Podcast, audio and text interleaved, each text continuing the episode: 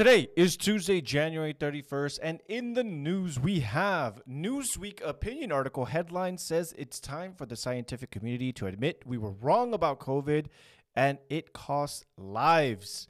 Next article talks about how Trump is going to abolish the trans agenda for kids. He put out a pretty uh, good short clip about that and what his ideas and his policies are going to be. You're going to want to listen to this one. And lastly, the Biden administration says that it will end the COVID pandemic on May 11th this year. My name is Anthony. This is Inform Daily, and let's get into that very first article here. So this is Newsweek. This is being shared everywhere. I uh, actually shared it on my Instagram and other socials. Um, just did like a quick 60 second one so that people are aware of it. Uh, let me just get rid of this. All right, so it says it's time for the scientific community to admit we were wrong about COVID and it cost lives. This is an opinion. This is Kevin Bass. He is a MS, MD, PhD student in medical school. And this is what he had to say. As a medical student, as a medical student and researcher, I staunchly supported the efforts of the public health authorities when it came to COVID 19. I believe that the authorities responded to the largest public health crisis of our lives with compassion, diligence, and scientific expertise. And I know many did as well. It says, I was with them when they called for lockdowns, vaccines, and boosters. I was wrong. We in the scientific community were wrong, and it cost lives. I don't see an apology, but this is this is this is good enough for me. It says I can see now that the scientific community, from the CDC to the WHO to the FDA and the representatives, repeatedly overstated the evidence and misled the public about its own views and policies, including on natural versus artificial immunity. That's a big one. School closures and disease transmission, aerosol spread, mask mandates, and vac- vaccine effectiveness and safety, especially among the young. All of these were scientific mistakes at the time, not in hindsight. Amazingly, some of these obfuscations continue to the present day. But perhaps more important than any individual error was how inherently flawed the overall approach of the scientific community was and continues to be. It was flawed in a way that undermined its efficacy and resulted in thousands, if not millions, of preventable deaths. Wow, this is interesting. Goes on to say, what we did not properly appreciate is that preferences determine how scientific expertise is used, and that our preferences might be, indeed, our preferences were very different from many of the people that we serve. We created a policy based on our preferences. Yes, they did. Then justified it using data. And then we portrayed those opposing our efforts as misguided, ignorant, selfish, and evil. Bravo, sir. Well put. says we made science a team sport. Yup. And in so doing, we made it no longer science. It became us versus them, and they responded the only way anyone might expect them to by resisting. Let's go. So it says we excluded important parts of the population from policy development and castigated critics, which meant that we deployed a monolithic response across an exceptionally diverse nation, forged a society more fractured than ever, and exacerbated longstanding heat and economic disparities. You know? This is the first time reading it all the way through Bravo, good sir. I mean, this is really well put, and this is why I wanted to read it today. It says our emotional response and ingrained partisanship prevented us from seeing the full impact of our actions on the people we were supposed to serve. We systematically minimized the downsides of the interventions we imposed, imposed without the input, consent, and recognition of those forced to live with them. In so doing, we violated the autonomy of those who would be most negatively impacted by our policies the poor, the working class, small business owners, blacks and Latinos, and children not anyone else, just the blacks and Latinos. says these populations were overlooked because they were made invisible to us by the systemic exclusion of the dominant corporatized media machine that presumed omniscience, omniscience. No, I don't think it's omniscience. Uh, but man, this is really good. It just kind of just goes on and says uh, we crafted policy for the people without consulting them. If our public health officials had led with with less hubris, of course, the pandemic, the United States might have had a different outcome with far fewer lost lives. It says, My motivation for writing this is simple. It's clear to me that for public to trust, and this is important here. I did read this part. It says, My motivation for writing this is simple. It's clear to me that for public trust to be restored in science, scientists should publicly discuss what went right and what went wrong during the pandemic and where we could have done better. It's okay to be wrong and admit where one was wrong and what one learned. That's a central part of the way science works. Yet I hear, I fear that many are too entrenched in groupthink and too afraid to publicly take responsibility to do this. This is extremely important because I think that this is all people have been asking for. It says it should have never been mandated, People should have never been fired, and it's okay to be wrong. And look, I'll be very honest with you. I I want to live in a society where we can be more trusting. Now listen to what I am saying. More trusting, not fully trusting of institutions like public health care or the government or the FDA or who. I think everyone inherently wants these institutions to work they were designed to do. We are paying for these institu- institutions to be upheld. We are paying for these folks' pensions to make decisions in the best interests. And what I saw, the reaction, the national response to the pandemic was absolutely counterintuitive and atrocious on the American people. And this is not about partisan lines here. It's not about left versus right. It's not about Republican versus Democrat. I know a lot of regular good people who are not even politically active that were hesitant because they said, I, I want to see long term studies on this. I don't want to be forced to put this inside of me. We don't know what's going to happen. So, bravo to this sir that actually took the time to write this opinion piece. I wish more in the field took this approach and you know what? I, I know a lot of people are going to say this is not enough. We want trials. We want this. And sure, you know, like let's head that way. I'm not saying this is where it stops. And I'm not advocating for, hey, all we need is for you guys to recognize it and we're cool, baby. No, no, no. That's not what I'm saying. If it leads to that, then so be it. People that that intentionally did wrongdoing and, and presented bad policy and ruined people's lives need to be tried and, and they need to be held accountable. Absolutely. Uh, but I, I would argue that this is more for like nurses and doctors and, and, and people that maybe in good faith, maybe because they didn't know any better. Uh, and there's a lot of people out there like that. I know a lot of people who took the jabby jab and said, you know what, man, knowing what I know now, I, I wish I wouldn't have done it because – I already got COVID or whatever it might be. I, I, hope I don't get demonetized for this, by the way, or, or a strike on my account for this. So I'm not going to go too much into it, into specifics, but bravo to this young man. And I think that they're absolutely right.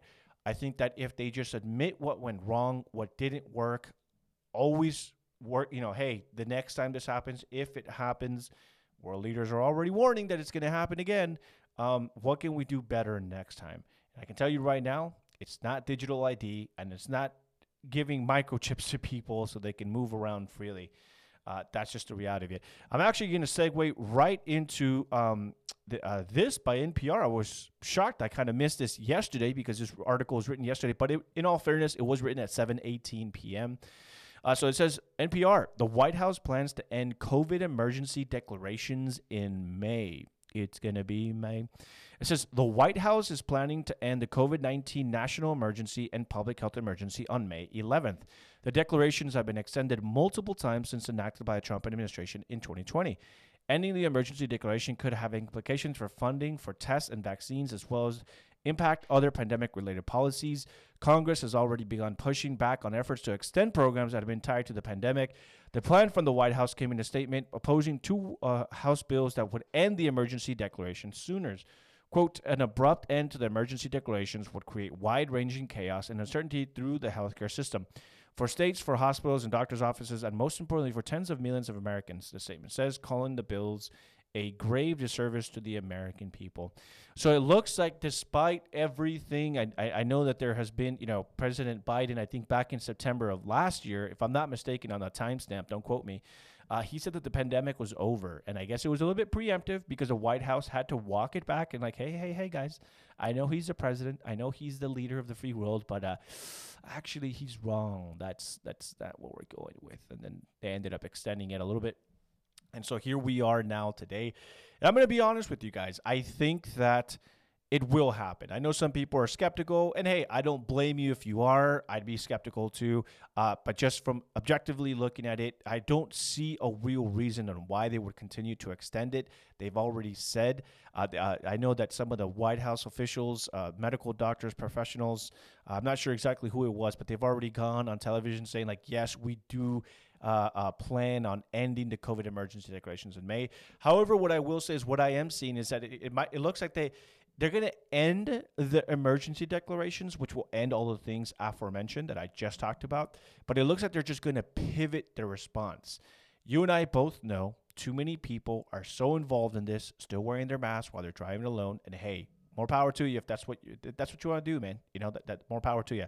Um, but they're not going to take this very lightly. They're not going to be too happy about this. They, they're going to say, well, what, what are we going to do next? So I'm pretty sure that the Biden administration is not just going to outright say, hey, from one day to the other, nothing's going to happen. I'm sure they'll come out with some plans on, on how they're going to tackle it moving forward and how people can continue to, to, to you know, um, get, get some help and, and where they can go to get access to you know whether it's, it's the vaccines themselves or or COVID treatment, et cetera, et cetera, et cetera. So I guess we will see what happens then.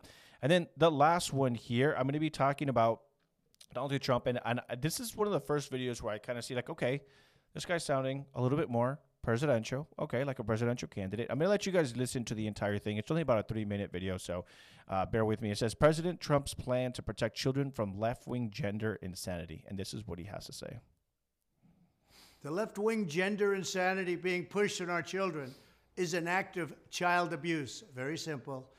Here's my plan to stop the chemical, physical, and emotional mutilation of our youth. On day one, I will revoke Joe Biden's cruel policies on so called gender affirming care. Ridiculous. A process that includes giving kids puberty blockers, mutating their physical appearance, and ultimately performing surgery on minor children. Can you believe this? I will sign a new executive order instructing every federal agency to cease all programs that promote the concept of sex and gender transition at any age. I will then ask Congress to permanently stop federal taxpayer dollars from being used to promote or pay for these procedures and pass a law prohibiting child sexual mutilation in all 50 states. It'll go very quickly. I will declare that any hospital or healthcare provider that participates in the chemical or physical mutilation of minor youth will no longer meet federal health and safety standards for Medicaid and Medicare and will be terminated from the program immediately. Furthermore, I will support the creation of a private right of action for victims to sue doctors who have unforgivably performed these procedures on minor children. The Department of Justice will investigate Big Pharma and the big hospital networks to determine whether they have deliberately covered up horrific long term side effects of sex transitions in order to get rich at the expense of vulnerable patients, in this case, very vulnerable. We will also investigate whether Big Pharma or others have illegally marketed hormones and puberty blockers which are in no way licensed or approved for this use. My Department of Education will inform states and school districts that if any teacher or school official suggests to a child that they could be trapped in the wrong body, they will be faced with severe consequences, including potential civil rights violations for sex discrimination and the elimination of federal funding. As part of our new credentialing body for teachers, we will promote positive education about the nuclear family, the roles of mothers and fathers, and celebrating rather than erasing the things that make men and women different and unique. All right, so I'm going to end it there. There's about a minute and a half left. Don't want to make the video too long, but if you want to watch the full thing, you guys can uh, head on over to my Instagram. I posted it there. Uh, it's also on my Facebook and it's also on my Twitter. So if you want to res- watch the rest of it, but you guys kind of understand the gist here.